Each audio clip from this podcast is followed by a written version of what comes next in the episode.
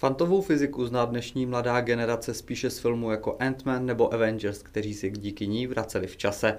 Umíme s ní ale pracovat a co nám přináší takzvaná kvantová kryptografie? Téma pro podcast Science is Calling.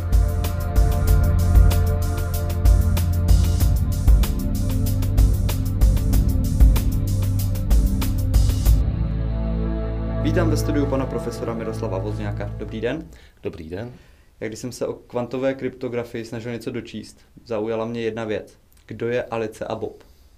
Jo, Alice a Bob, ano, takže dva, dva pomyslní, jeden, jeden odesílá, druhý přijímá. Jo, a potom je tam ještě Eva, která se snaží tu komunikaci odposlechnout a snaží se k té informaci dostat. Byť ta komunikace je šifrovaná. A dostane se k ní Eva?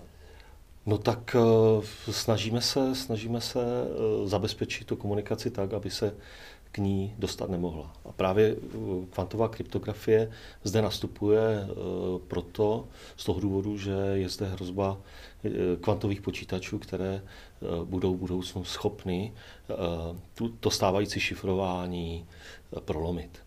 My už to víme dnes, ono prakticky ta informace už padla někdy v polovině 90. let, kdy jeden z velkých matematiků, Peter Shor z MIT, z Bostonu, eh, ukázal, že na kvantových počítačích bude možné redukovat výrazně výpočetní složitost eh, algoritmu, na který dnes je postavena asymetrická kryptografie. A ta asymetrická kryptografie prakticky dnes využívána eh, sestavení klíčů u všech významných protokolů. Takže dá se říct, že dnes prakticky posíláme zprávy do budoucna v nešifrované podobě. Otázkou je, kdy ty kvantové počítače přijdou. Že? Ty kvantové počítače už dnes existují, nicméně jejich výkon není dostatečně velký na to, aby si s těmi eh, šiframi dnešními poradil a očekává se, že zhruba za 15 let to přijde. Pokud nás poslouchá někdo, kdo nerozuměl všemu, co jste právě řekl, pojďme si říct, co je to, vy jste řekl kvantové klíče, kvantové počítače, co jsou ta kvanta? Eh, kvantum z fyziky určitě znáte, že je to částice, která nese nějaký kvantový stav. A ten kvantový stav si můžete představit, například je to, může to být polarizace. Jo, to znamená, můžu mít foton, který je, protože když eh, tady vidíme světlo, tak eh, ta polarizace je všesměrová, nicméně my můžeme dát tomu fotonu polarizaci například vertikální nebo polarizaci horizontální, případně můžeme natočit tu polarizaci diagonálně plus 45 nebo minus 45. A když se snažíme přečíst ten stav té polarizace, tak eh, při tom eh, čtení, zjištění toho kvantového stavu, tím měřením ovlivňujeme tento kvantový stav, čili nám potom roste chybovost v kvantovém kanále.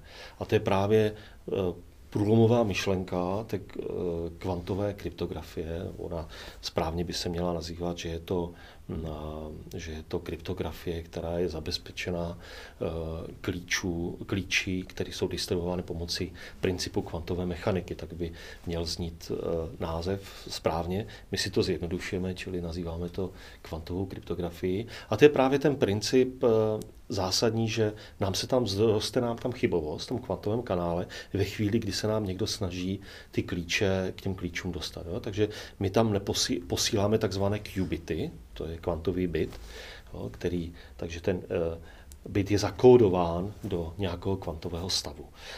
Když jsem zmínil tu polarizaci, ono existuje ještě jeden princip, a to je propletenost fotonu. Možná jste slyšel ve fyzice kvantová provázanost. Je taková e, ta abstrakce, které se velice těžce rozumí, že když třeba máte, máte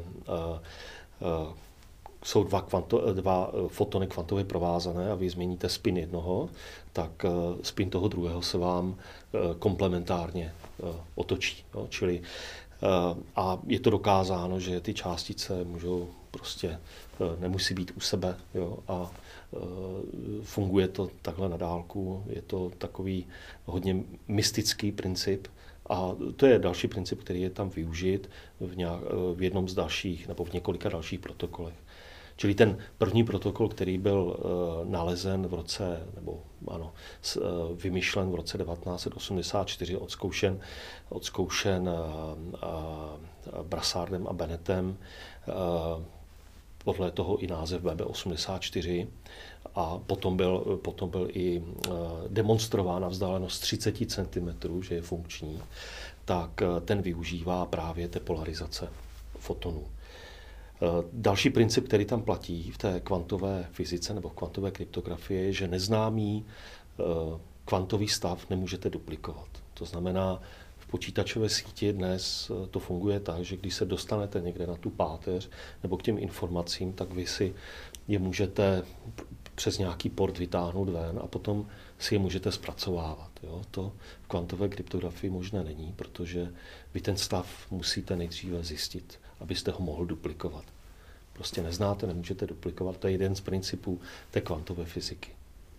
Vy jste zmínil vzdálenost 30 cm, vy jste teď propojili další vzdálenost, konkrétně mezi Ostravou a Těšínem. Je to tak? Ano, ano, oni jsou prostě, ty přenosy jsou i na vzdálenosti tisíce kilometrů. Jo. To je, uh, to, nebo dá se propojit, dá se udělat síť klidně přes celou země kouli. Jo. To je, dnes už je to vymyšleno. My jsme, uh, jedná se o to, že máme jeden hop, jeden skok, je to na délku, jak jste říkal, 76 km, utlun tam je tuším 16 decibel, uh, rychlost uh, tam máme 2 kilobity za sekundu, Jo, to je rychlost distribuce těch klíčů, ale musíme si uvědomit, že to je pouze pro sestavení těch klíčů. Když si vezmete, že když budete šifrovat nějakou symetrickou šifrou, třeba dnes AS, který potřebuje 256 bitů, tak vám stačí 256 bitů k tomu, aby se sestavil šifrovaný kanál SSLTLS a ten, ten tam může potom existovat leta, jo, dokud, dokud někdo ho, eh, eh, dokud ho někdo nezruší. A eh, ta eh, chybovost je tam kolem 2%, eh, ta trasa je mezi Polským Těšinem, eh, kde je umístěno dislokované pracoviště Polského superpočítačového centra z Pozna, Poznaní. Tak oni tam mají v kampusu Sleské univerzity v Těšíně umístěný, umístěný REK, ve kterém mají svou technologii a je to vlastně součást toho PSNC polského a my jsme to propojovali v rámci projektu OpenQKD, což je dneska největší evropský projekt, který je v oblasti kvantové kryptografie. Ten má rozpočet 18 milionů euro. My jsme tam zapojeni dotace nebo vlastně podpora z Evropské komise 15 milionů euro a v tom projektu je řada institucí, jak výzkumných typu třeba Max Planck Institut, Cambridge University, potom je tam Mnichovská technická univerzita, je tam rakouské EIT, ale řada i operátorů, například Deutsche Telekom, France Telekom, British Telecom, Orange, Telefonica, řada dalších. A e, rovněž jsou tam i výrobci těch zařízení, jako švýcarský ID Quanti, který dneska už patří jeho korejskému telekomu. A e, je tam Toshiba e, z UK, Původně tam byl i Huawei, který ale Evropská komise potom, když ten projekt schvalovala, tak muselo dojít jaksi k vyloučení tohoto tohoto, mm, tohoto organizace z konzorcia vzhledem k bezpečnostním rizikům, které, které se objevily. Pokud bychom se podívali na praktické využití těchto technologií, jaké je? Tak praktické využití, eh, my můžeme říct obecně ty, ty kvantové technologie, nebo eh, v budoucnu tady bude nějaká eh, kvantová komunikační infrastruktura, tak ta bude sloužit jednak propojení těch kvantových počítačů, které skutečně to je hudba budoucnosti a bavíme se tady, že to bude třeba za 20-30 let, jo, tady, kdy kvantové počítače zde budou nasazeny v nějakém měřítku, kdy bude prostě tu kvantovou komunikační infrastrukturu nutné provozovat pro ty kvantové počítače. Nicméně eh, my, když už dnes víme, že zhruba za 20 let eh, dojde k prolomení těch stávajících, stávajících algoritmů, tak již dnes se potřebuje na to zabezpečit, protože nebylo by hezké, kdyby jsme takhle posílali ty zprávy do budoucna a někdo za 20 let si je četl, eh, tak snažíme se dnes už postavit infrastrukturu, která zabezpečí informace aspoň pro ty nejdůležitější složky. To znamená, my kromě toho evropského projektu, který jedeme, který je financován Evropskou komisí v rámci eh, Evropského výzkumného programu Horizon 2020, eh, ten projekt nám nastartoval 2019, skončí na 2023, tak jedeme ještě jeden projekt tady v Ostravě, který máme pro NATO. Ty prostředky z Bruselu by měly sloužit k zabezpečení eh, campusových sítí a nasazení kvantové kryptografie pro, pro zajištění eh, eh, komu, různých, různých campusů, což tady je krásný příklad právě, že zde máme nasazenou 5G technologii. V budoucnu tady věřím, že bude i 6G za několik let, tak, takže tohle se tam, tohle se tam počítá.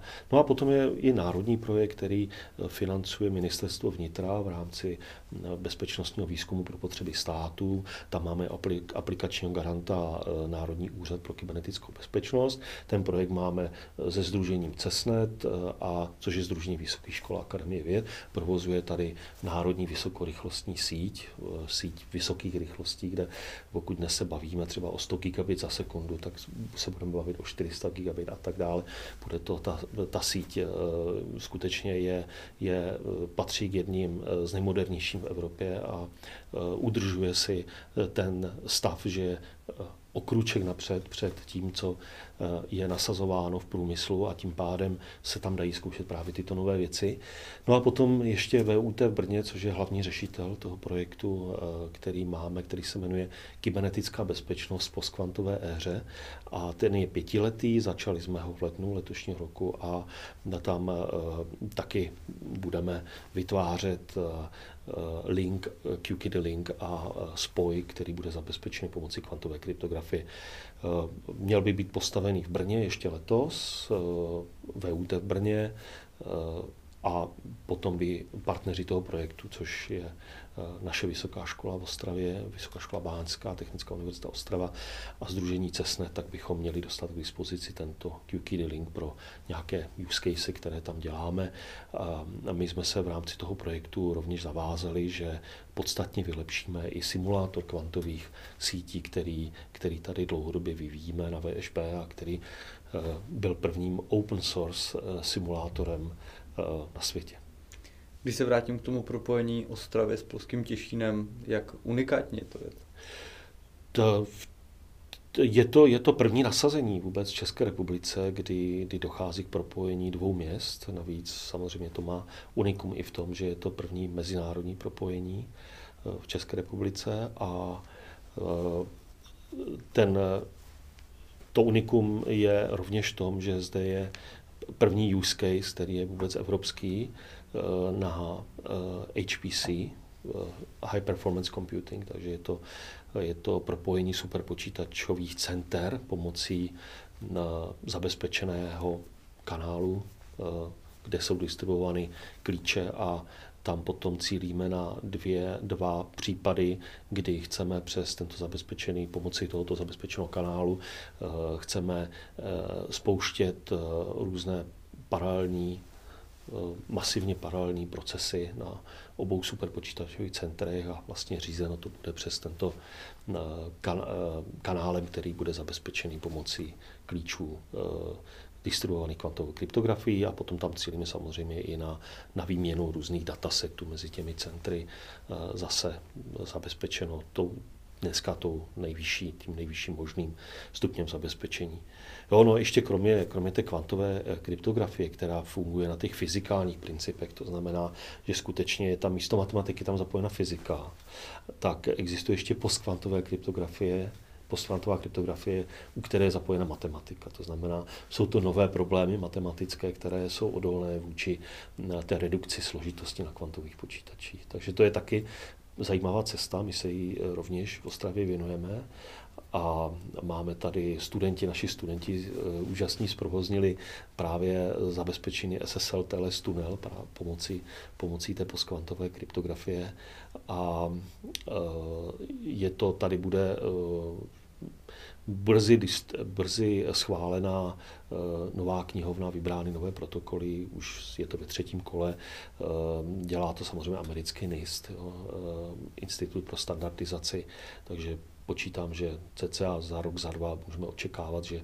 skutečně ta knihovna pro postkvantovou kryptografii bude, bude uvolněna jako oficiální a bude se moci využívat. Takže svět dostane prakticky nástroj, jak ochránit tu komunikaci vůči těm kvantovým počítačům. Ale ta kvantová kryptografie právě jde na to z toho fyzikálního pohledu, z toho fyzikálního principu a nikdo neví, zda se neobjeví nějaký další Peter Shore a neřekne za třeba za 20 let, že tam našel, že tam uviděl nějakou slabinu a ukáže ji světu.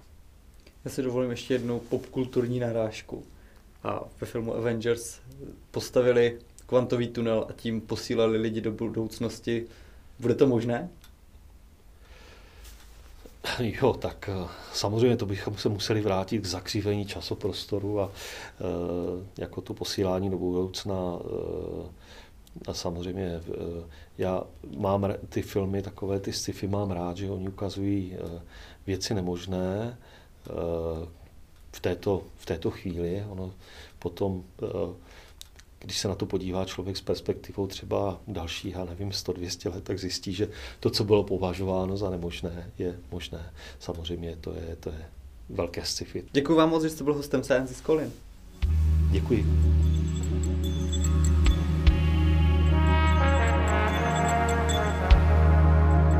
Pokud se vám podcast líbil, tak nezapomeňte odebírat naše podcasty na všech vašich oblíbených podcastových aplikacích, jako jsou Apple Podcasts nebo Spotify.